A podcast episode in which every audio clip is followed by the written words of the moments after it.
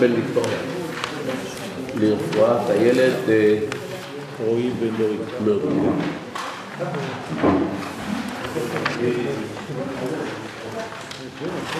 לזיווג, יוסף אלעד בן שרה. רפואה שלמה.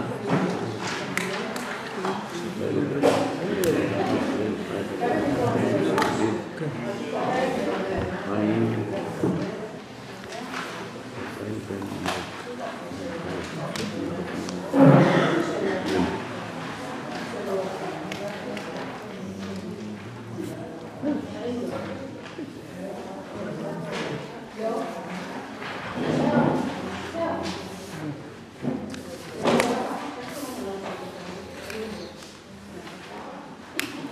שלום לכולם.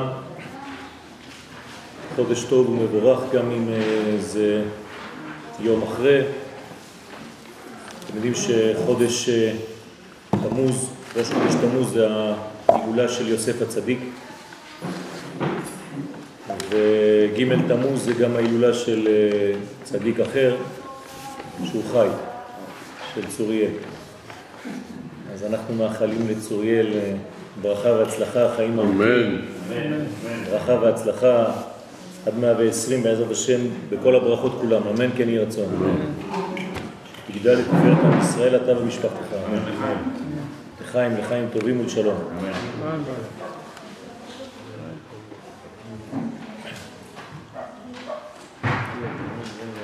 בריאות לאימא.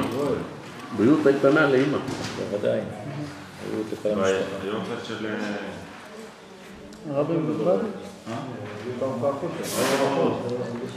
של... מלך המשיח. אנחנו נדבר בעזרת השם, זה ימים של אה, חב"דניקים. טוב, עוד לא שתה וכבר... ההילולה של... בתור שני ההורים. אנחנו נדבר בעזרת השם היום על חודש תמוז כמובן, ואני מצטער על כל ה... על חוסר אה, היותי כבר הרבה זמן, אבל זה לא מרצון, זה פשוט כל מיני התחייב- התחייבויות ש... שיש לי יותר ויותר. מחול, מחול.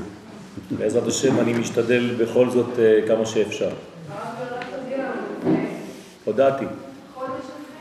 הודעתי שבוע. חודש לפני זה קצת יותר מדי. בעזרת השם. בעזרת השם, בעזרת השם.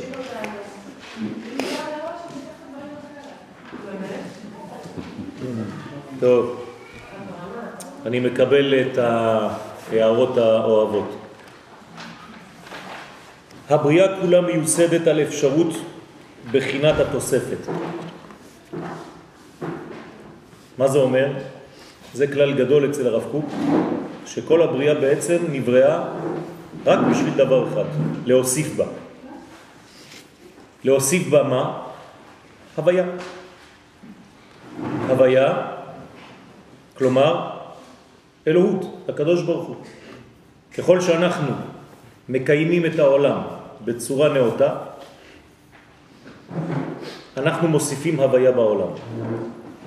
אפשר לצמצם את כל היהדות רק לדבר הזה. זאת תורה גדולה מאוד אצל הרב קוק, שם הוויה מהווה, ממנו כולם הובים, ולכן כשאתה מתנהג בצורה נכונה, אתה מוריד יותר הוויה בעולם, כלומר אתה מוסיף יותר ויותר חיים. זהו. אלא שהתוספת הזאת, שזו לא תיתכן בלא חידוש ההוויה. זאת אומרת, רק ההוויה יכול לחדש, ולכן אם אני צמוד להוויה, אז אני גורם להוויה לרדת יותר. לכן יחס האמונה הבריא שלנו הוא בהפנמת העובדה שאין עוד מלבדו. זאת אומרת שאנחנו מקבלים הכל ממנו, הוא מחיה אותנו כל רגע, והוא יתברך מהווה כל יש, המחדש בטובו, דהיינו בהוספת חיים בבריאה, זה הטוב שלו, כמו שבבראשית כל פעם שיש תוספת חיים כתוב, וירא אלוהים את האור כי טוב, תוספת חיים זה טוב, בכל יום תמיד מעשה בראשית. במילים אחרות, הקדוש ברוך הוא מבריאת העולם רק מוסיף אור בעולם. בריאת העולם זה צמצום, הקדוש ברוך הוא נעלם, ומאותו יום הוא חוזר, לאט לאט, טיפין טיפין. דרך מי הוא חוזר? דרכנו. כל אחד מאיתנו הוא בעצם שותף לחזרתו של הבורא לעולמו, לתשובתו של הבורא לעולמו. כמה שאתה יותר פועל בעניין הזה, כמה שההוויה עוברת יותר דרכך, כמה שאתה יותר צדיק, כי אתה פשוט עושה את הצדק. כמה שפחות אתה מגלה הוויה בעולם, כלומר פחות חיות, פחות חיים, כמה שחז ושלום ההוויה לא עוברת דרכך, אתה ממעט את החיים בעולם הזה. ולכן יש אנשים שחיים יותר ואנשים שחיים פחות לפי גודל וכמות ההוויה שהם מגלים. אז יש אנשים שמגלים יותר הוויה ויש אנשים שמגלים פחות הוויה. כמובן שכיהודים אנחנו מגלים הוויה דרך התורה והמצוות ודרך כל הבניין של המידות שלנו. וכל אומה בדרך שלה גם היא מגלה הוויה, אבל ההוויה הזאת עוברת דרך עם ישראל. והנה, כשהאמונה באמת הזאת נעדרת, כלומר כשלא יודעים את זה, אזי כל תוספת נהפכת לרועץ, ממש כמו עניין החמץ בפסח. אם אני לא יודע ש... ואני לא מקבל את זה, שפשוט אנחנו רק מוסיפים הוויה בעולם, אז כל תוספת שבאה מהאדם הופכת להיות למצב מסוכן, כמו חמץ בפסח. זאת תוספת. אתה נותן לחמץ לתפוח, והקדוש ברוך הוא לא נמצא שם, הוא לא רוצה להיות שם. ולכן אתה מוסיף דבר שהוא חז ושלום נגד ההוויה. לכן, רק בהזדכחות הרעיונות כדוגמת זמן העומר, כלומר בספירת העומר אנחנו מתקנים את המידות, אז יכולים לשוב אל התוספות בצורה מאוזנת, כדוגמת הבאת החמץ מן התבואה החדשה. אומרים לך, תביא חמץ מחדש, אבל הפעם בצורה שאתה יודע שהכל בא ממנו. אני מסכם את מה שאמרנו עד עכשיו, באנו לעולם הזה רק להוסיף הוויה. אבל אם אני לא יודע ואני לא חי את ההוויה מההוויה של הבורא התברך, ואני חושב שיש לי הוויה אחרת משלי, כל התוספות שאביא הן תוספות של נזק. רק מי שמעוגן בקדוש ברוך הוא ויודע שכל מה שהוא יביא לעולם זה רק ממנו יתברך, ולא חשוב באיזה נושא, רק הוא, כל תוספת שהוא מביא, זו ברכה לעולם. נקודה. אנחנו עכשיו יורדים למימד הזמן. מעגל הזמן זקוק לבחינת היושר. הזמן הוא עגול. הזמן הוא עיגול, הזמן הוא מעגל, אבל הוא חייב את היושר האלוהי כדי להעניק למציאות הנבראת את הכיוון המוסרי הנחוץ לחייה. בלי היושר, בלי הקדוש ברוך הוא בזמן, אז הזמן הוא שוב פעם נזק. אבל כשאני מכניס את הקדוש ברוך הוא למימד הזמן, כלומר כשהיושר נכנס לתוך העיגולים של הזמן, אז זה תוספת חיים, תוספת שפע, וכל הזמנים מתמלאים בהוויה שמתאימה לאותם זמנים. שילוב ערכי היושר בעיגולי הזמן מתבצע באמצעות גילוי שם הוויה ברוך הוא, כן? כי הרי זה שם הוויה, בצורה שונה בכל חודש וחודש. אנחנו קוראים לזה צירופים. כל חודש שם השם, י' כ' ו' כ', מופיע בעולם, הוא יורד לעולם, כמו שאמרנו מקודם, זה מוסיף הוויה. רק שהוא מופיע בצורה שונה כל חודש. כלומר, השם משתנה. למה? זאת אומרת, גם בשנה הבאה תמוז הוא אחר מהשנה הזאת. נכון, גם אם זה אותו שם שיחזור. למה? זה הסימן הברור לכך שהיושר מכבד את העיגולים, ואינו בא לבטל את מערכת העיגולים הטבעית, אלא מדריך אותה להשגת יהודה. אם היושר היה מבטל את העיגולים, אם הקדוש ברוך הוא כשהוא היה יורד לעולם הזה במוסריותו הגדולה האינסופית, זה היה מבטל את מציאות העולם הזה, אז שם הוויה היה תמיד מופיע באותו, באותה צורה, באותו צירוף, י' כ' ו' כ'. העובדה שהשם הזה משנה צורה, זה אומר שהקדוש ברוך הוא כל כך ענב שהוא מתלבש במציאות של הטבע שהוא בעצמו ברא. ולכן הוא בעצם תופס לבוש אחר, צורה אחרת, צירוף אחר. י"ב צירופי שם הוויה, כן? עולה בגמטריה שי"ב, 312. כלומר, אם אני מכפיל 26, זה שם הוויה, כפול 12 חודשים, יוצא לי 312, שעולה למניין חודש. או, כלומר, מה זה חודש? המילה חודש שורשה מהמושג חדש, כלומר, מאיפה יכול לבוא החידוש? רק משם הוויה. והוא מופיע. רק כשיש לי שם הוויה בתוכי, וזה מופיע בכל הצירופים בכל השנה, אז אני יכול לדבר בכלל על התחדשות ועל חודש, ועל ראש חודש, ועל חודש טוב. ללמדנו שהחידוש בנו תלוי במידת ידיעתנו את תכונת הזמנים לפי הצירוף המופיע בהם. כמו שנאמר בתהילים צדיק א', אסגבהו, את מי הקדוש ברוך הוא מרומם? כי ידע שמי, את מי שיודע את שמו. הרי כל התורה כולה זה שמותיו של הקדוש ברוך הוא. לכן אנחנו לומדים בעצם רק שמות כל הזמן. יקראני, אדם כזה קורא לי, ואענהו. משמע שיש אנשים שקוראים, והקדוש ברוך הוא אינו עונה. לא. אומר האריזל בפרי עץ חיים שער י"ט שבכל ראש חודש צריכים לכוון במוסף בסיום הברכה האמצעית צירוף שם הוויה השולט באותו חודש. ובזה פירשנו דברי חז"ל, מפני מה ישראל מתפללים ואינם נעמים? מפני שאינם יודעים להתפלל בשם, שנאמר אסגבהו כי ידע השני.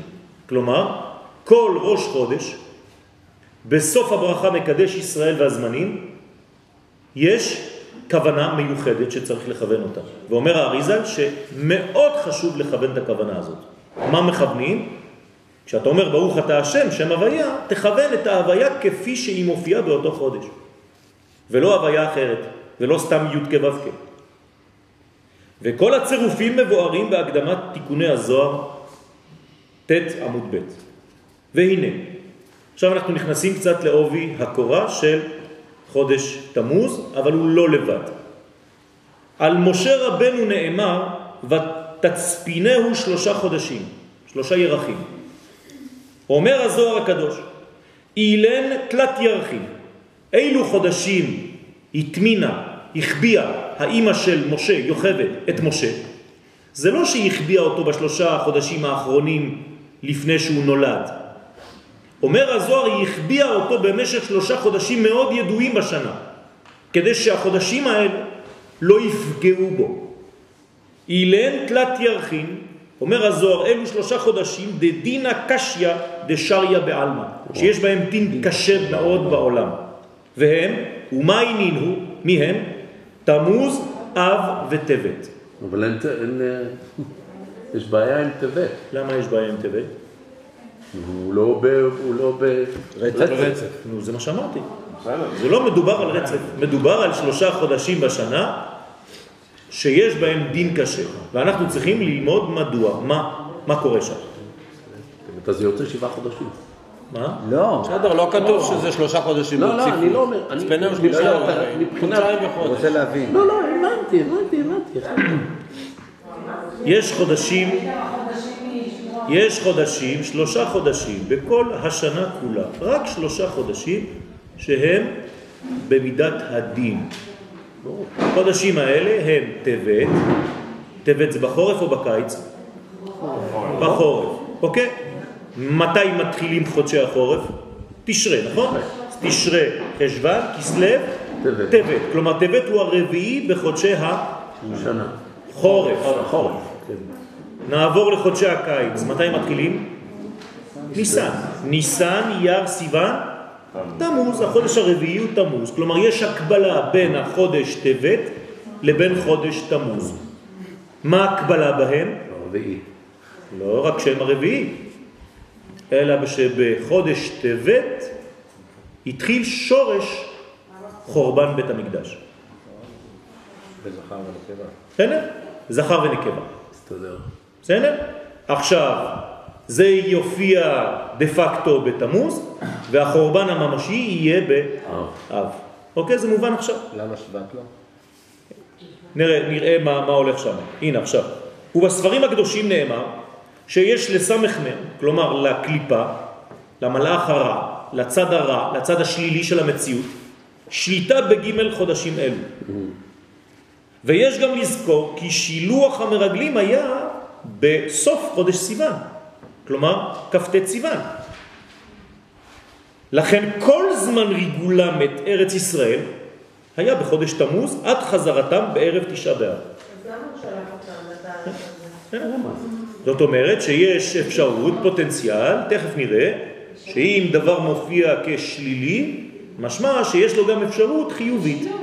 הרי אין דבר שהוא שלילי או חיובי, הכל בערך אבסולוטי, רק אתה נותן לו את הגוון שאתה בוחר. עם ישראל לצערנו עשה דברים בהיסטוריה שגרמו שהחודשים האלה זה היה ערך אבסולוטי נפלא וגדול, והפכנו את זה למדרגות לא נכונות, והתיקון שלנו עכשיו זה לחזור ולעשות מהם טוב. אין חודשים רעים, אין זמן רע. אתה עושה אותו ככה או ככה. הכל עניין של הגישה שלך לזמן. בסדר? כל דבר הוא רע וטוב. מותר לקנא? כן. כן. אם זה קנאת סופרים. מותר להרוג? כן. אם אתה הורג אויב שבא להרוג אותך. מותר לחמוד. אתה מבין? כל דבר הוא אסור ומותר, תלוי מתי. אז אם? עוד פעם, אנחנו רק בש- בשורה העש- העשירית של השיעור. נכון? זאת אומרת שאני צריך עכשיו ללמוד מה עשינו בחודש תמוז כדי לתקן את זה בחיים שלי עכשיו. מה השורש בעצם? בסדר?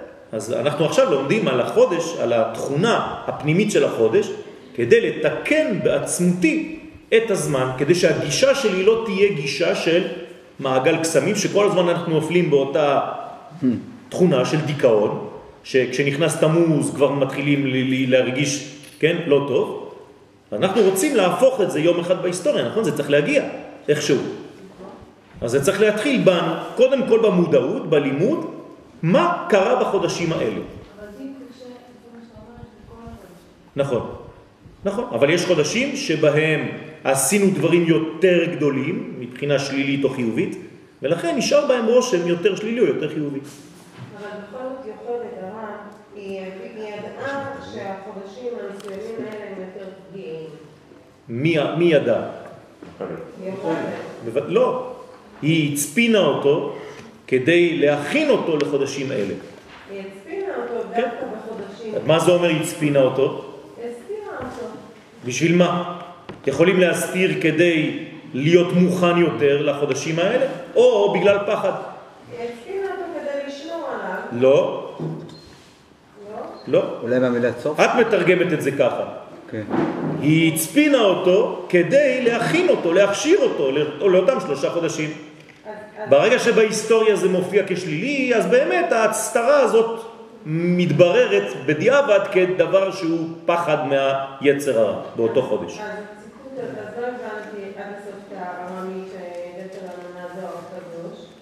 אז נכון, יש דין קשה ששורה באותם חודשים. נכון. מה זה אומר? שיש אור גדול שאמור לשרות, וכשהוא לא ישרה, אז הדין ישרה. בסדר, אז אני מבינה, אם הבנתי נכון, כאילו שזה כמו חופה כזאת, שיש נוכחות חזקה וצריך בדיוק. מהכיווניות. בדיוק. מה אתה עושה מזה? אוקיי, אז, אז למה אה, משה שלח את המרגלים דווקא? שוב פעם, יש בחודשים האלה מדרגה מאוד גדולה, שלפי, שלפי שורש הזמן היינו אמורים נכון. הם יכלו לגלות, לגלות את הגאולה בחודשים האלה. הם יכלו גם לגלות את ההפך. זה מה שהם עשו. הוא אמר לו, שלח לך... לא, לא, לא, זה לא הקדוש ברוך הוא אמר לו. לא? לא. שלח לך? זה מה שאת קוראת בספר שלנו, ספר במדבר, אבל בספר דברים הפירוש מתברר שהם רצו.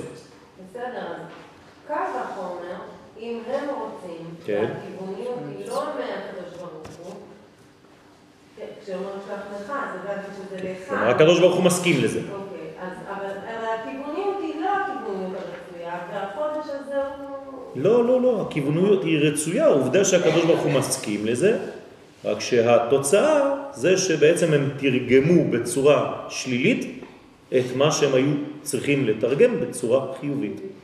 נכון. היצר הרע זה מלאך זר שבא עלינו, צריך כנראה את ההצבנה הזאת. הם לא. דבר חשוב צריך להצפין, לא בגלל שהוא בסכנה, אלא בגלל שהוא חשוב. אבל יותר קשה לגלות אותו. זה חודש יותר קל לגלות את זה. יפה, אבל זה חודש שאמור לגלות אור גדול מאוד. הרי מה קיבלנו בחודש תמוז? את הלוחות, נכון? כלומר, הקדוש ברוך הוא תכנן לתת את הלוחות באיזה חודש? תמוז. זאת אומרת שהחודש הזה מוכן מבראשית לנתינת האור האלוהי בעולם הזה. מה עשינו בזמן שהקדוש ברוך הוא רצה לתת לנו את הלוחות? את העגל. למה עשינו את העגל? מה זאת אומרת לא היינו מוכנים לקבל את מה? פחדנו מהירידה של הקדוש ברוך הוא לעולמנו. כלומר, באיזו שנייה עשינו את העגל? בשנייה שהקדוש ברוך הוא נתן למשה את הלוחות, בעולם עליון. כלומר, יש שני עולמות, עולם עליון, עולם תחתון. בעולם העליון, הקדוש ברוך הוא נותן את הלוחות. באותו רגע ממש אנחנו עושים עגל למטה. מה זה אומר? שאנחנו לא מסוגלים שהקדוש ברוך הוא יחרוט את התכנים האלוהיים על חומר שאמור לרדת על העולם הזה. אנחנו לא רוצים אותו בעולם הזה. אנחנו מעדיפים להישאר בעיגולים, שהיושר לא יבוא עלינו. רגל. בסדר? זה הסוד. אבל זה לא שהשם לא ידע את זה. השם יודע? לכן הוא מכבד את הזמן שלנו. הוא לא בא ואונס אותנו, הוא נותן לנו להבין את הדברים. זה הבחירה. כן, זה הבחירה. אם לא, אז הכל מכור מראש, והקדוש ברוך הוא יברא בו- רובוטים שיעשו כולם תורה ומצוות, כולם אותו דבר, אותו צבע, אותו סגנון. זה לא מה שהקדוש ברוך הוא רוצה. הקדוש ברוך הוא רוצה שנבחר. אם הקדוש ברוך הוא רצה לברוא אותנו, כולנו שומרי מצוות ושומרי תורה בצורה אחידה, היינו רובוטים, לא היינו בני אדם. זה לא הרצון האלוהי. הרצון האלוהי זה, גם אם זה ייקח לך זמן, הרי בראתי אותך במנגנון של זמן, קח את הזמן שלך. אני רוצה שתחליט לבד ותגיע לבד אליי. לא בגלל שאתה מוכרח, לא בגלל שאתה מרגיש אנוס, אלא בגלל שאתה רוצה בזה. סליחה? זה אבא. כן, בסדר. אז הקדוש ברוך הוא יש לו זמן. איך אומרים שיש לו זמן בלשון התורה? ערך אפיים. מה זה ערך אפיים? מעריך. מעריך. מה זה מעריך? ערך אפיים, תרגום פשוט, אף ארוך. יהודי. כלומר, מי שיש לו אף ארוך, ככה אומרים חכמי הקבלה, זה אנשים שיש להם סבלנות גדולה יותר. והם מסוגלים יותר לחוכמת הקבלה. ככה מזהים דרך אגב מקובלים, גם כן חלק מזה לפי האף שלהם.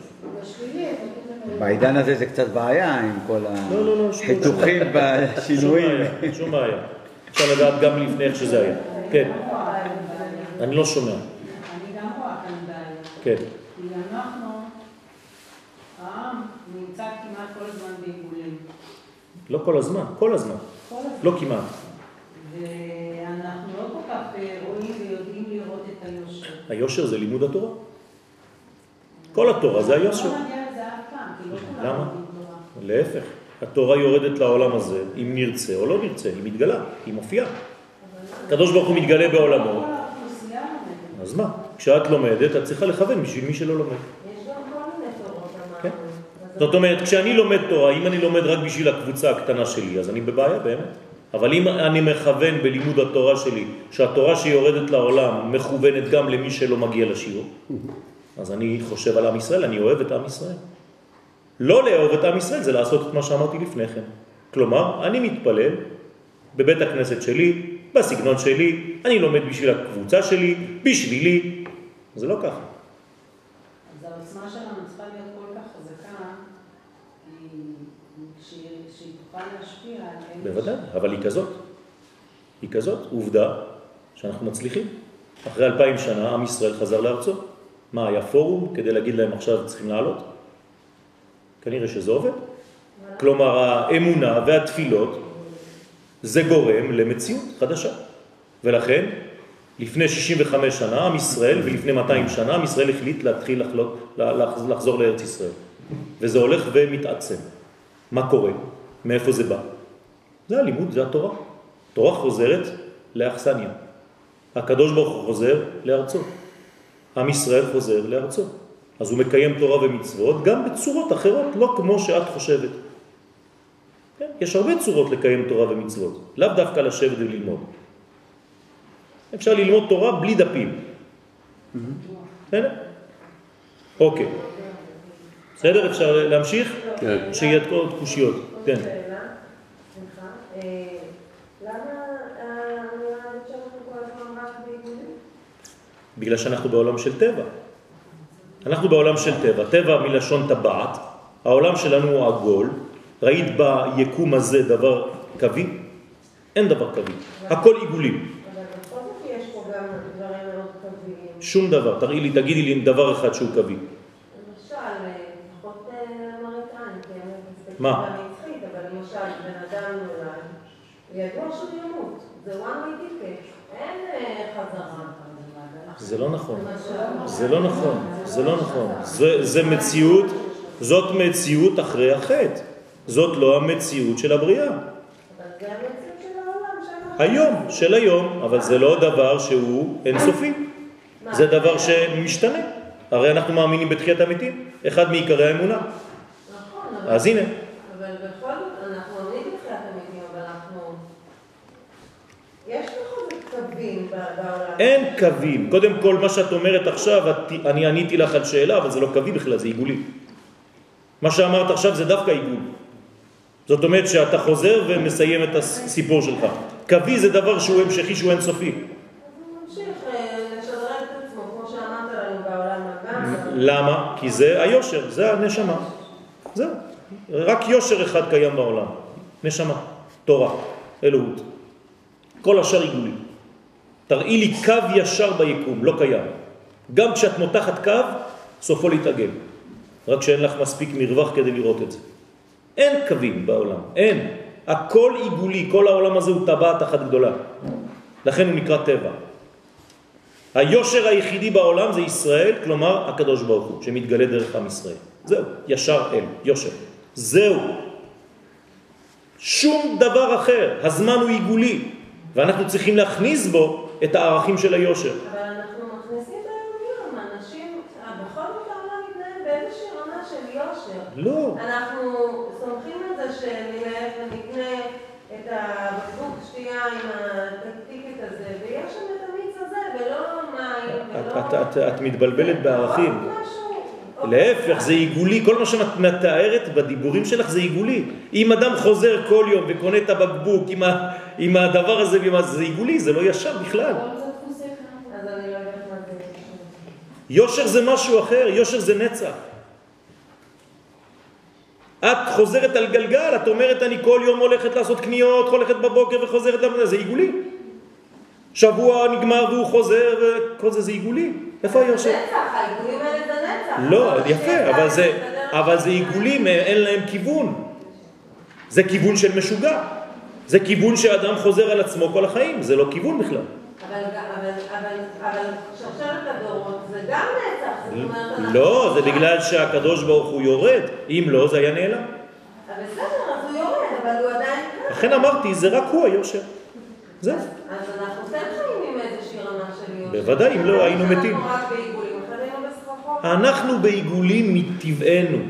היושר שלנו זה האלוהות שיורדת לעולם. בסדר, אבל יש בעולם הזה יושר שאפשר לראות אותו בעיניים. זה, אפשר זה- להגיד שאין פה יושר. מי אמר שאין פה נורא יושר? קשה.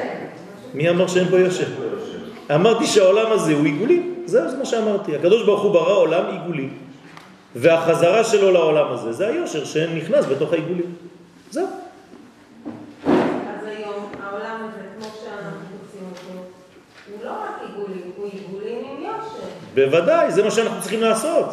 אבל מי שאחראי על היושר זה האומה הישראלית. זה קיים בגלל שעם ישראל קיים בעולם. בגלל שעם ישראל קיים בעולם הזה. יפה, זה מה שאני אומר. בסדר, לא אמרתי דבר אחר. אוקיי? אז לכן, המרגלים הלכו, תרו את הארץ, כן, מה הבעיה של המרגלים? אותו דבר, באותם חודשים, תמוז ואב,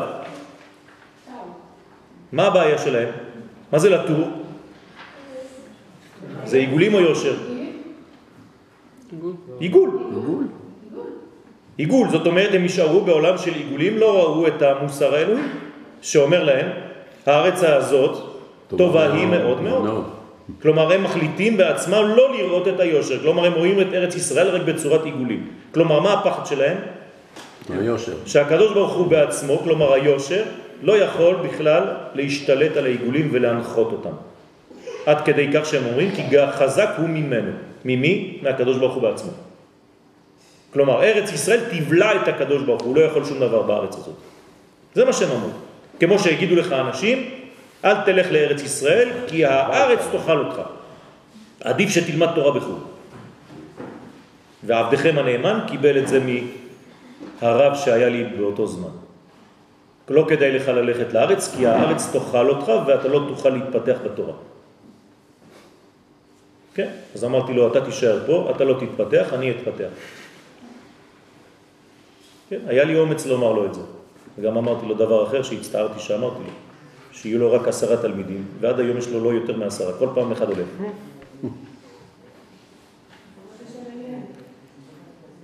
על זאת נקבעה בחייה לדורות. כלומר, על אנשים כאלה, כלומר, על תכונה כזאת בחודש תמוז, יש בחייה לדורות. שוב פעם, אני רוצה עכשיו לתרגם את זה לעולמי. מה אסור לי לעשות בחודש תמוז ואב? נשאר בעיגול. יפה מאוד, לבכות. להיות כל הזמן בצער ולראות רק את הדברים השליליים. כלומר, להסתכל על חצי הכוס הריקה. זה מה שעשו המרגלים. אם אתה חוזר על הטעות, אתה בעצם חוזר ושונה בחטא. באותו חטא אתה חוזר אותו, חוזר על החטא. בצורה מחודשת, כמובן. וכל אחד בסגנון שלו, כן? אל תחפשו את חטא המרגלים סתם ככה. חטא המרגלים הוא מאוד מורכב. את יכולה להיות מרגלת גם היום. אתה יכול להיות מרגל גם היום בצורה שלך, המחודשת. אבל משהו באנרגיה, בכבדות ה- שקיים, גורם לאנשים להיות אה, במקום של... בגלל שעוד פעם, החודש הזה יש לו תכונה מאוד חזקה, ותלוי איך ומה עושים איתה. כשזרם חשמלי הוא גדול, אז אפשר לעשות ממנו, כן, דברים עצומים, אבל אפשר גם לבטל, לחלות דברים. זה כוח של האטום, נכון? בוודאי. בחודשים האלה צריך להחדיר אמונה ויושר בעולם שהוא עיגולי. כן? כלומר להרבות בתורה, להרבות במצוות, להרבות בראייה אלוהית במציאות שלנו. אמונה. אמונה, כן. זה בעצם מה שאנחנו עושים פה עכשיו. מה שאנחנו מנסים לעשות בעזרת השם, כן. כן.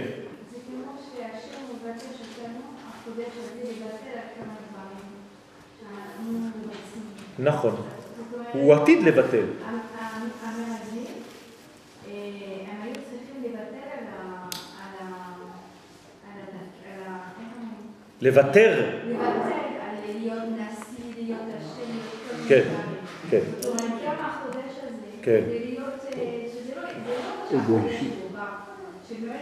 צריכים לשנות משהו וגם אוקיי. לבטל אז זה, המשך השיעור.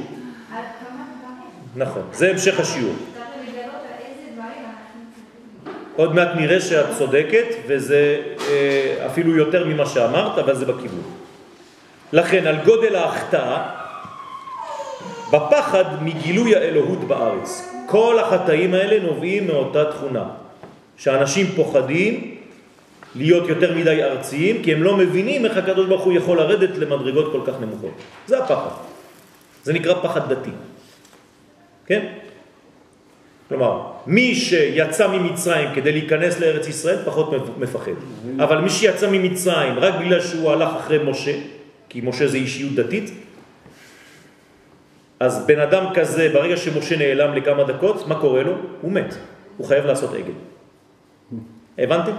כלומר, מי שהתכונה שלו היא תכונה דתית ולא תכונה לאומית, כל פעם שקורה משהו הוא פוחד. למה?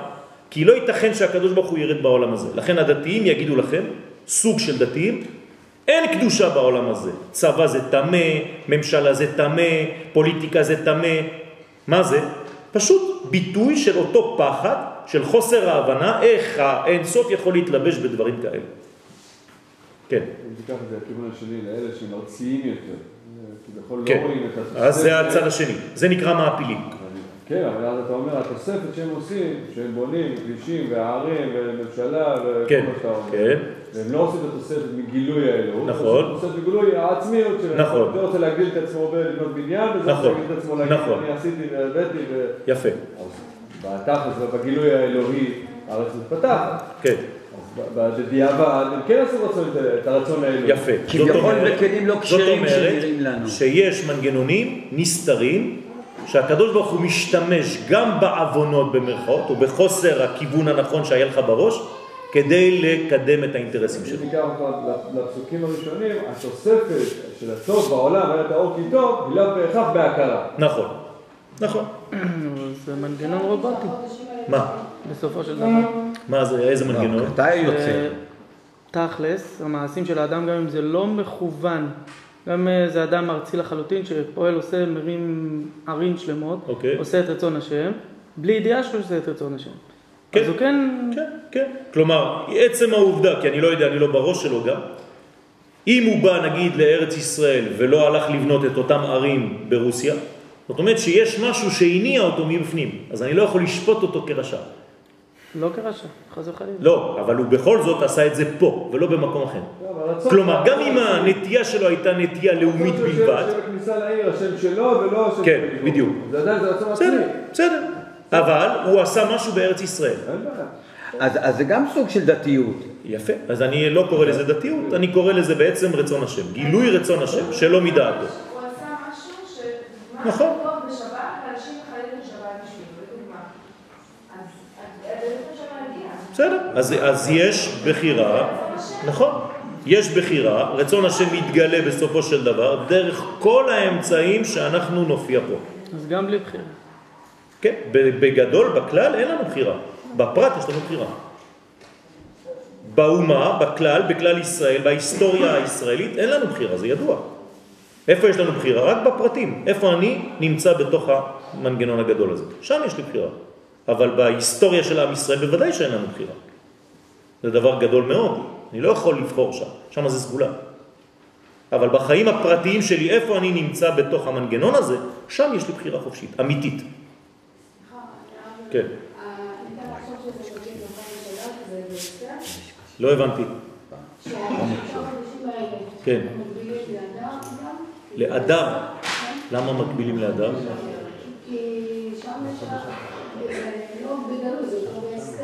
כן, אז אה, מה, ש, מה שמקביל לאדר, אנחנו נראה את זה בגלל הטיית הכף, שה- ה- הצירוף של החודש מופיע מדיבור של המן. אז איכשהו זה קשור לפורים ולמרדכי.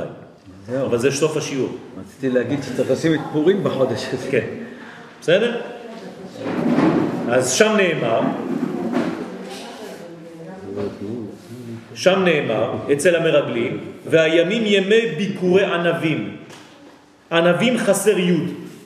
כלומר, בטקסט, ביקורי ענבים לא כתוב עם יוד, זה כמו ענבם. מה זה ביקורי ענבים?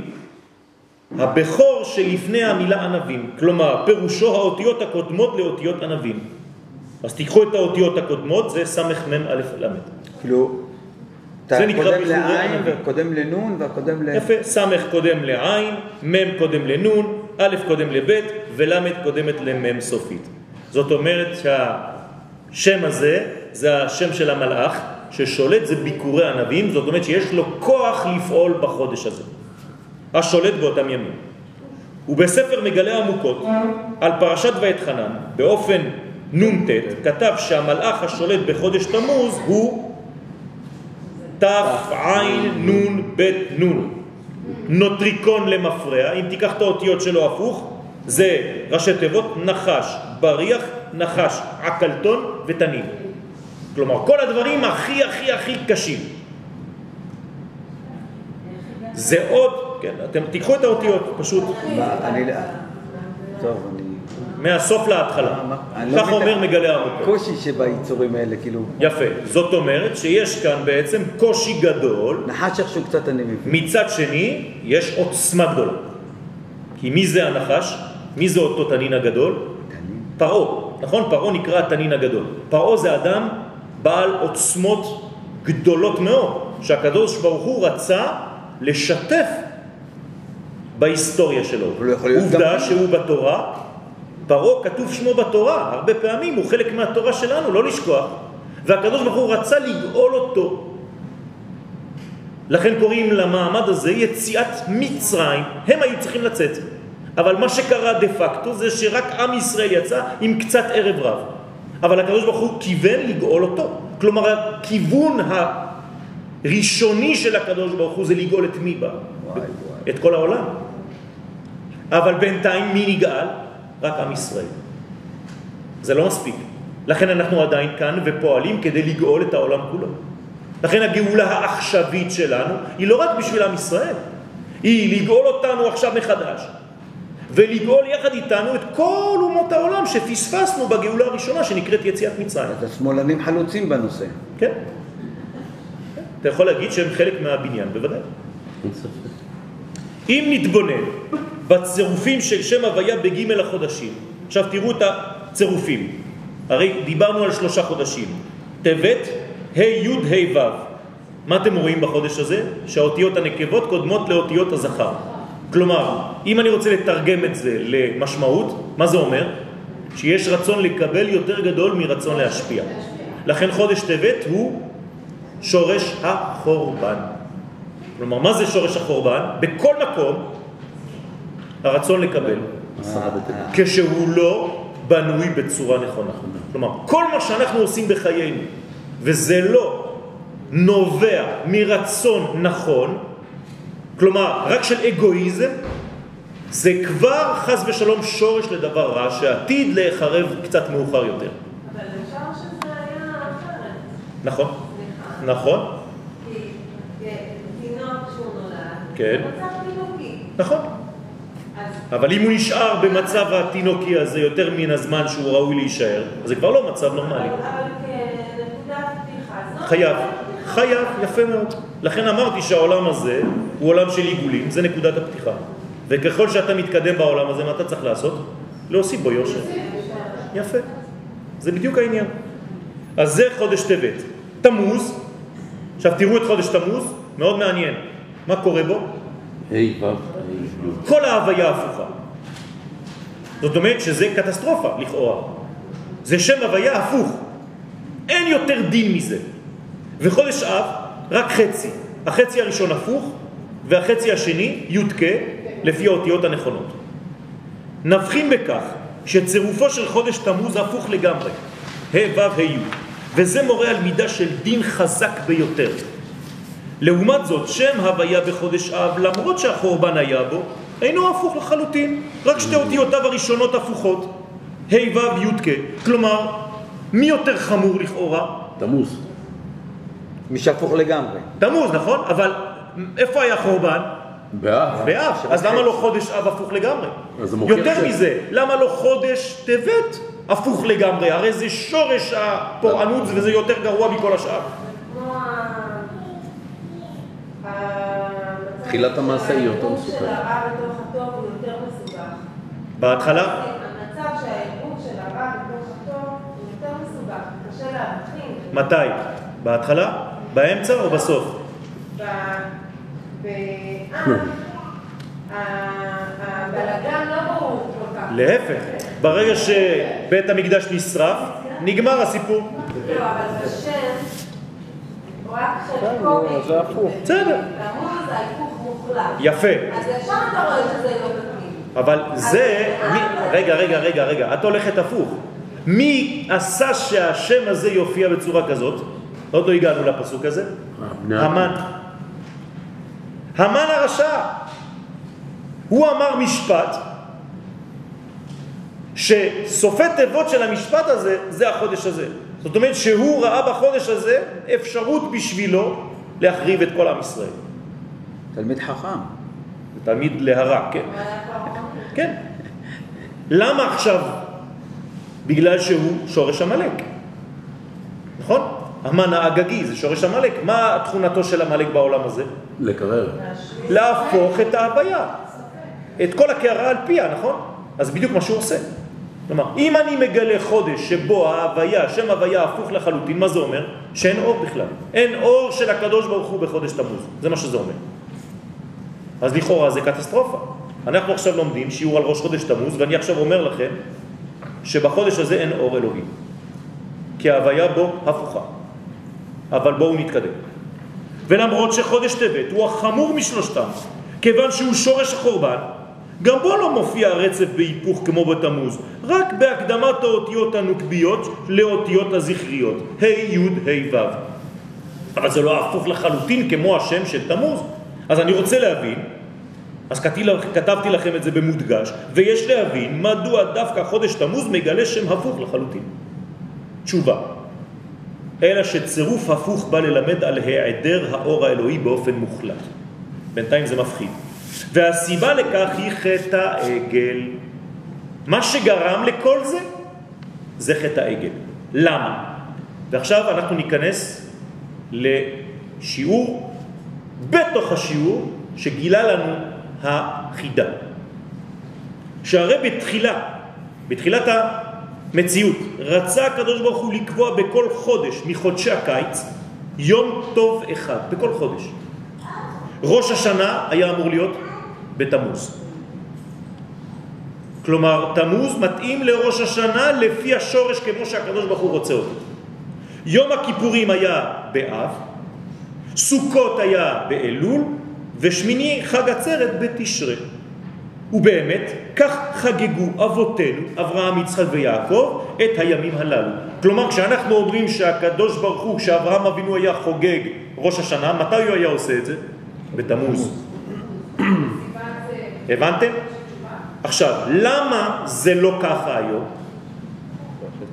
פשוט מאוד בגלל שכשהקדוש ברוך הוא רצה להוריד את המנגנון הזה לעולם, עם ישראל, או הערב רב, או מי שתרצו, לא קיבל את זה. כלומר, מנענו מהקדוש ברוך הוא מלרדת, להתערב לנו בזמן.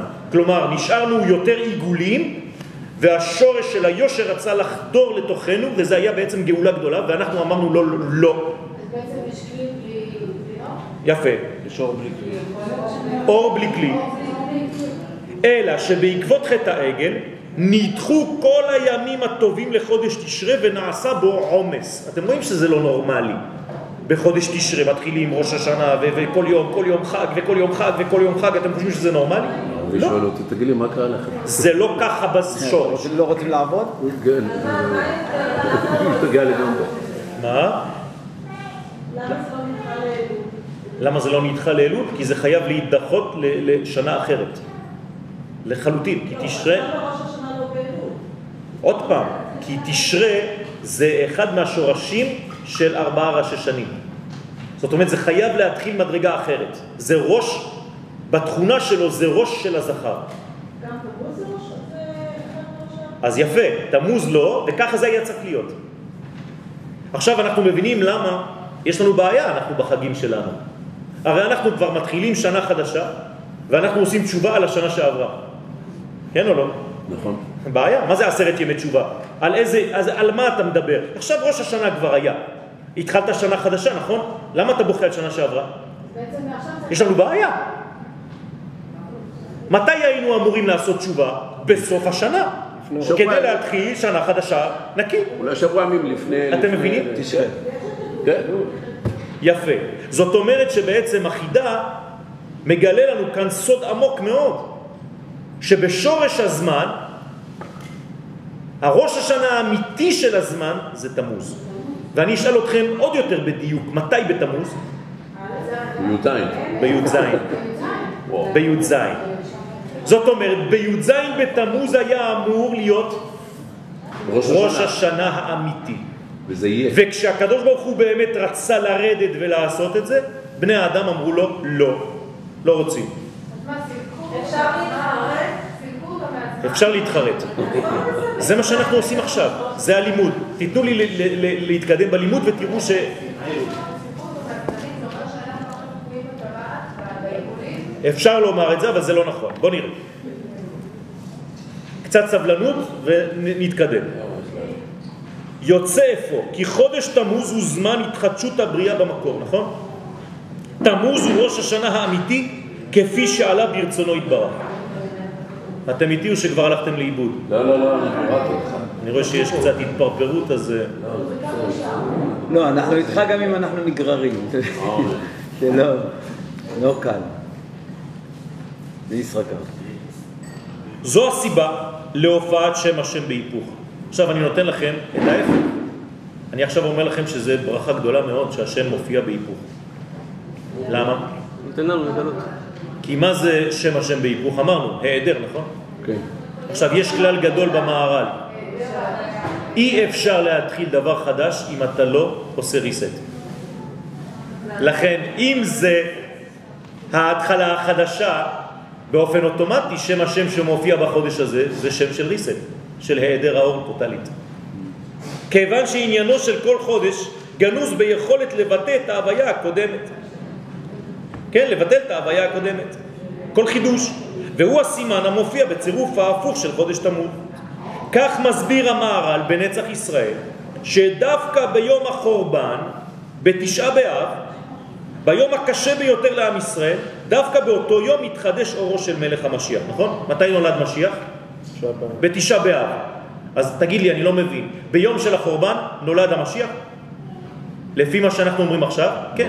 בפוטנציאל? כי כל עוד ואין ביטול של ההוויה הקודמת, אי אפשר להתחיל הוויה חדשה. אז אני שואל שאלה, אז המשיח זאת הוויה חדשה ביחס למקדש. נכון? זה לא המשך של המקדש. כלומר, המשיח לא יכול להתגלות אלא כשיש חורבן של המקדש. למה? כי זה אור אחר לחלוטין. בגלל זה אב זה חצי הפוך וחצי ישר. נכון. אז הנה, תשעה באב מכיל שני הפכים ביום אחד. הדין הגדול ביותר והתקווה הגדולה ביותר. אלא שלפי המהר"ל, גילוי אורו של המשיח אינו תוספת על אור המקדש. אורו של משיח עליון ונישא הרבה יותר מאור המקדש. זה אור חדש ושונה לחלוטין מאור המקדש. ולא תיתכן הערה זו של המשיח לפני שקיעתו השלמה של אור המקדש. זוהי שיטה עקבית אצל המהר"ל, שאי אפשר להופיע בעולם בצורה חדשה או הוויה חדשה בכל תחום טרם הסתלקותה של הצורה הקודמת וחזרתה למדרגתה ההיולית. בתיקון יותר טוב. דוגמה, אני נכנס עכשיו לכתוב שיעור. איפה תיקון יותר טוב? יכולתי לקחת שיעור של שנה שעברה? כן. כן. אז מה היה קורה לי? הייתי המשך של היואל של אתמול, נכון? למה אבל? למה? כי אני לא אמיץ מספיק לא. כדי להתחדש. אבל אני היום יואל אחר, מה, אני לא... אתמול הייתי יואל אחר, והיום אני לא, יואל אחר. לא. אני יואל אחר, אבל המשך של יואל של אתמול. זה סוג מסוים של אבולוציה, של התפתחות יפה, מחשבתית. אבל זה לא אה, ככה. זה לא ככה.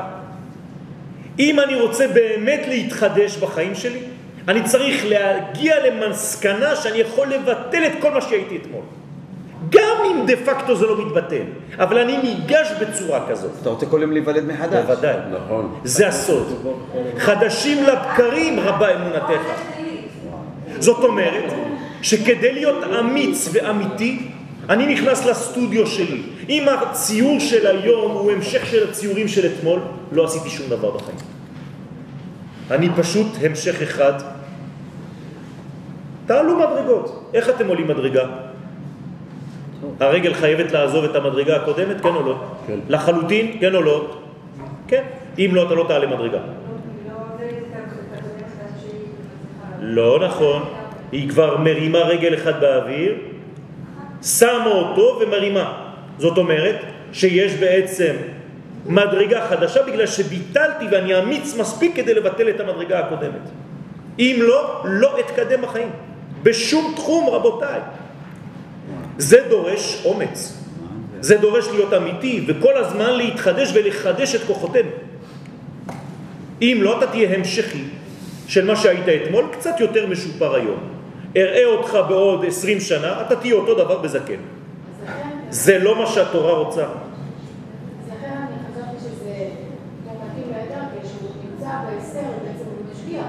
בסדר, אבל אדר זה לא בהסתר, אדר זה רק בסיפור של פורים, ההסתר. אבל פה כל החודש הוא כזה. אה. וזה סודו של ההיעדר האור בחודש תמוז. חודש תמוז נועד מראשית הבריאה להיות ראש השנה המקורי, וכדי שהשנה החדשה תתחדש כראוי, חייבים להיעלם קודם לכן, כן, להעלים בעצם, או להיעלם קודם כל הרשמים של השנה הקודמת. אם לא, זו לא שנה חדשה. כל שנה מחדש, חודש תמוז מהווה זמן עיבורו של מלך המשיח, שייוולד בתשעה באב של אותה שנה. זאת אומרת, עכשיו, אם חודש, בוא, בוא, בוא נחזור לזמן שלנו, עכשיו חודש תמוז, כן. התחיל אתמול. אמרתי שחודש תמוז, ככה אומרים לנו חז"ל, זה היעדר ההוויה, הוויה הפוכה. מה זה אומר? שאור השם נעלם. כאילו ביטלנו, עשינו reset על כל מה שהיה לפני. מה זה עושה לי עכשיו? יפה מאוד. זה אומר לי שאני יכול להתחדש ולהיות אדם אחר מהיום.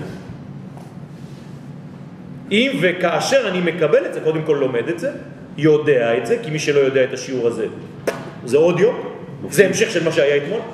אבל ברגע שאתה יודע עכשיו את זה, אתה יכול להגיע עכשיו הביתה ולהיות אדם אחר. כי יש לך בחודש הזה את האפשרות לבטל את כל מה שהיית, ולא להגיד ככה אני. נולדתי ככה, מה אתה רוצה שאני אעשה? אין לי מה לעשות. זה אני, קבל אותי איך שאני. בחודש הזה אתה יכול להשתנות לחלוטין, לעשות reset על ככה אני. העבודה הזאת היא- עבודה יומיומית, בחודש... הזה זה באופן. ממש גדול. לפי זה ניתן לומר, עכשיו, אם אני מוליד, את מה אני מוליד היום בעצם? את מה אני עכשיו, מה נמצא בתוך הבטן שלי בעיבור? האני החדש, כביכול. האני החדש, נכון? איך קוראים לאני החדש מבחינה קולקטיבית? חודש. מלך המשיח. רבותיי, מלך המשיח זה לא סתם איזה בובה, איזה דמות. זה בעצם האני החדש של עם ישראל. הוא נמצא עכשיו איפה? בעיבור, בתוך הבטן של כל אחד ואחד מאיתנו. מתי הוא ייוולד דה פקטו? בש- בתשעה באב. תשעה באב. יפה. עכשיו, כדי שהוא ייוולד בתשעה באב, הרי אישה כשהיא יולדת, לפני הלידה, מה יש לה? צירים. צירים. מה הם הצירים בהיסטוריה? החורבן של בית המקדש שבאותו יום. כלומר, באותו יום יש לה צירים, הצירים שוברים את בית המקדש, ואז נולד מלך המשיח. זה אומר שאני צריך להיות מספיק אמיץ כדי אפילו לקבל את חורבן בית המקדש שלי, כדי לאפשר למדרגה עוד יותר גדולה שנקראת משיח לצאת מעצמי. אבל אם אני שומר על בית המקדש שלי ואני חושב שזהו, הגעתי למרום הפסגה, מושלם. אז אף פעם לא יבוא מלך המשיח מבחינתי, חס ושלום. הבנתם את הסוד? זה דורש אומץ עילאי מעם ישראל. כי עם ישראל יש לו את האומץ הזה. זה קצת כמו בשבת, שאנחנו צריכים באיזשהו אופן לחדול, יפה. נכון. יפה מאוד. זה נקרא שביתת העשור. נכון, כמו ביום הכיפורים. ואני חושב שהמציאות שלנו היום כלפי העולם מוכיחה בדיוק את מה שאתה אומר. אנחנו קמנו מזה. היינו, היינו עפר ואפר וקמנו לתחייה. לפי זה ניתן לומר שחורבן בית המקדש הוא המקבילה לצירים של היולדת לפני לידתו של מלך המשיח. לפי זה בחודש אלול תיבנה המלכות מחדש, כשהיא עדיין באחור. הרי כל דבר נבנה באחור, נכון? ואחרי זה מסירה, ואחרי זה מעבר לפנים. פנים אז. בחודש תמוז אנחנו בהיריון, בחודש אב אנחנו נלד את האור החדש המשיחי, בחודש אלול אנחנו נבנה את המלכות כשהיא עדיין בצורה קטנה באחור, שזה אומר עדיין במדרגותיה הראשונות, והנסירה בחודש תשרה, כן? זה יגרום לזון לחזור למצב של פנים בפנים כדי להתייחד ביום שמיני חג עצרת. זאת אומרת, אה, חודש תשרה, יש לנו. רק חג אחד בעצם, שמחת תורה. זה מה שהיה אמור להיות בשורש. ושם בשמחת תורה המצב הוא פנים בפנים. בסדר? יש להדגיש כאן שצירופו של חודש תמוז יוצא מהפסוק שאמרו המן במגילת אסתר, זה איננו שווה לי. שסופי התיבות הן ה' ו' ה' י' ויש להבין מה הקשר לאמן הרשע. מה אכפת לי מהמן? מה הוא אומר פסוקים ואני לוקח מזה שם הוויה לחודש הזה? זה- זה בדיוק תמוז. אלא שחשב אותו רשע לשלוט על ישראל באחד מגל- ג' החודשים הקשים לישראל. כלומר, או בתמוז או באב או בטבת, ולכן ראה בהוויה ההפוכה של תמוז סימן של הצלחה. אם כן, מדוע אמר וכל זה איננו שווה לי? הרי זה, היה צריך לומר, יש יש לי הכל. וברור. שווה לי. אז למה הוא אומר וכל זה איננו שווה לי? הבעיה הפוכה, זה רע בשבילו. לא, תמשיכו, תמשיכו את הפסוק פשוט. כל עוד מרדכי. יושב בשער המלך. זה מלך המשיח. הוא קורא- קורע ומשתחווה. לפי שראה את מרדכי יושב בשער המלך. מה זה שער המלך? בשער מלכו של עולם, כלומר בנקודת התפר של הזמן לפני תחילת חודש תמוז. איפה מרדכי ישב כשהמגילה כותבת שמרדכי יושב בשער המלך? מתי זה היה? תמוז. בערב ראש חודש תמוז.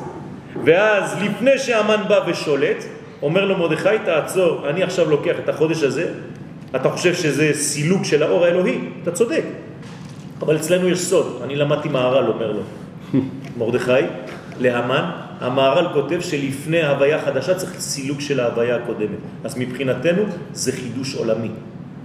ולכן זהו יושב בשער המלך. מה זה? לא במלך עצמו, זה בשער, לפני כניסה. כי מרדכי השתמש באותו היעדר אור כדי לבנות את המלכות מחדש. לכן, תיקחו את המילה מרדכי עם חמש אותיות, זה עולה למספר היעדר. זאת אומרת, מרדכי הוא בגמטריה 279, היעדר, עם חמש אותיותיו. והבן העניין כי אין כאן מקום להעריך. זאת אומרת, שמרדכי הוא האנטיתזה של המן. המן לוקח את ההיעדר כדבר שלילי, ומרדכי שהוא יהודי לוקח את ההיעדר כדבר חיובי. אתם יותר קרובים להמן או למרדכי? אתם אומרים את זה בגלל שהוא יהודי? לא. אני רוצה לדעת מבחינה מנטלית. אני גם יכול להיות אמן. תחשבו טוב לפני שאתם עונים. למי אתם יותר קרובים במנטליות באמת? האם אתם יותר דיכאוניים? אתם יותר המניים בעניין הזה או יותר מרדכיים? תגיד את האמת, מה? אתם מבינים? אל תענו, זה לא, לא צריך. להביך אף אחד. לא צריך להביך אף אחד, אבל חשוב לחשוב על זה. האם אתם יותר קרובים לאמן או למרדכי? באמת. כי שניהם זה אותו כוח. רק הפכים. כוח של היעדר, אבל האחד בשבילו ההיעדר זה פוטנציאל לבניין מחודש, והשני בשבילו ההיעדר זה קטסטרופה. כלומר, מה אתה עושה בחיים שלך כשפתאום אתה באפס?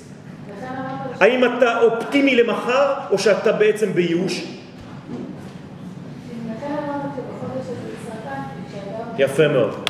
זה הסוד, אני לא לא דיברתי בכוונה על האותיות וכל העניינים כמו שאני עושה בכל חודש, אבל זה אתם כבר יודעים. כי הם רצו באמת, מבחינת היעדר, להרוס את העם היהודי, והיום נכון. העם היהודי מראה לכל העולם בדיוק. ושארית הפלטה עשתה את הכל. מאיפה יצאנו? מאור כסדים, יצאנו מתנור, יצאנו מאושוויץ, היינו לאפר, נכון?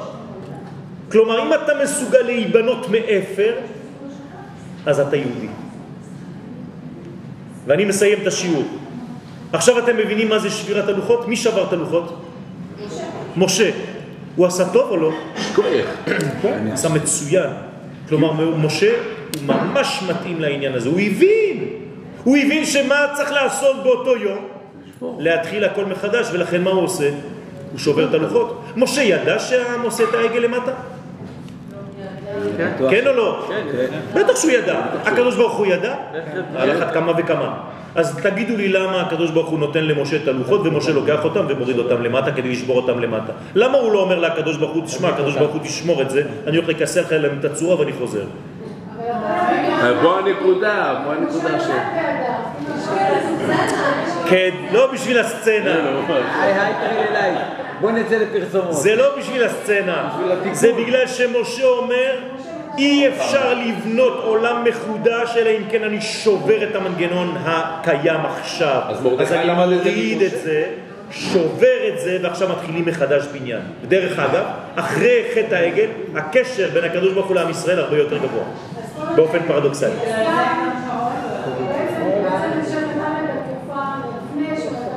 נכון, נכון, נכון. למעשה מרדכי למד ממשה. בוודאי, מרדכי זה משה. זה אותו אותו יסוד- יסודי אבא. ושבירת הלוחות, אני מסיים, רבותיי, ושבירת הלוחות בתמוז היא גם סימן לביטול ההוויה הקודמת, כדי להתחיל את הבניין המחודש. לכן אם כי בחיצוניות חודש תמוז מראה ריבוי של דינים, כמו שאתם פוחדים כשאתם מגיעים לתמוז, כן? הרי שבפנימיותו הוא סוד האפשרות להיבנות מחדש. כלומר, אם ננצל את זה עכשיו, עכשיו אנחנו רק ב- ביום השני, כן? צריך ל- לנצל את הריק הזה, את היעדר ההוויה כדי להיבנות מחדש, להיות אני חדש. מאה ימים יש בין ראש חודש תמוז ליום הכיפורים. בול. מאה ימים כדי להיבנות מחדש בתכלית השלמות. נותנים לך בעצם מאה שלם. ימים, כי זה שלמות, כדי להגיע ליום הכיפורים בצורה הכי שלמה שיכולה להיות. וזה מתחיל, מתי התחיל? אתמול. יחיל אפל לחל סופי תיבות של תמוז זה זמני תשובה ממשמשים ובאים. זה תמוז. זה ראשי תיבות של זה. זאת אומרת, מתי מתחילה התשובה האמיתית שביום הכיפורים זה השיא? עכשיו. מה זה התשובה בעצם? על מה אני צריך לעשות תשובה? ובזה באמת אני מסיים. על מה צריך לעשות תשובה בחיים, רבותיי, לפי כל מה שלמדנו עכשיו? על הפחד. יפה מאוד, על הפחד מההתחדשות. זהו. לעשות תשובה מההרגשה שלך שאתה קטן ואתה פוחד מלגדול. על זה צריך לעשות תשובה.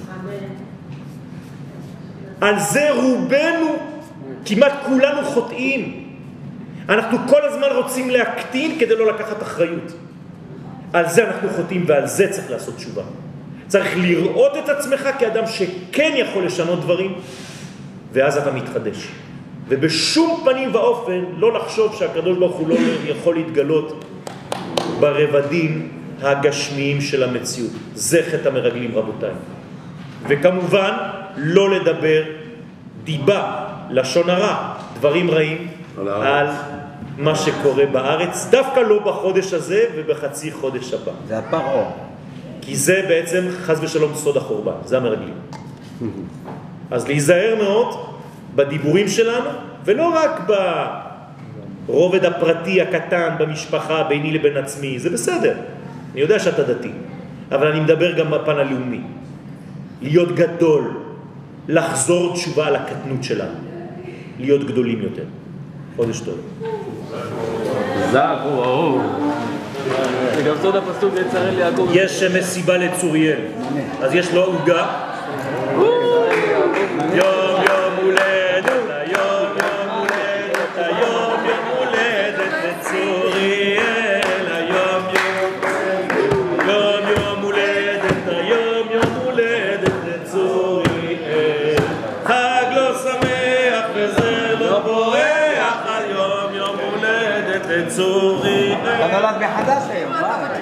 עכשיו הוא נולד מחדש, הוא מיישם את השיעור לגמרי. כן, לגמרי. אברהם, יצחק ויעקב, משה, אהרון, יוסף ודוד, ואימותינו הקדושות והטהורות, שרה, רבקה, רחל ולאה, ויברך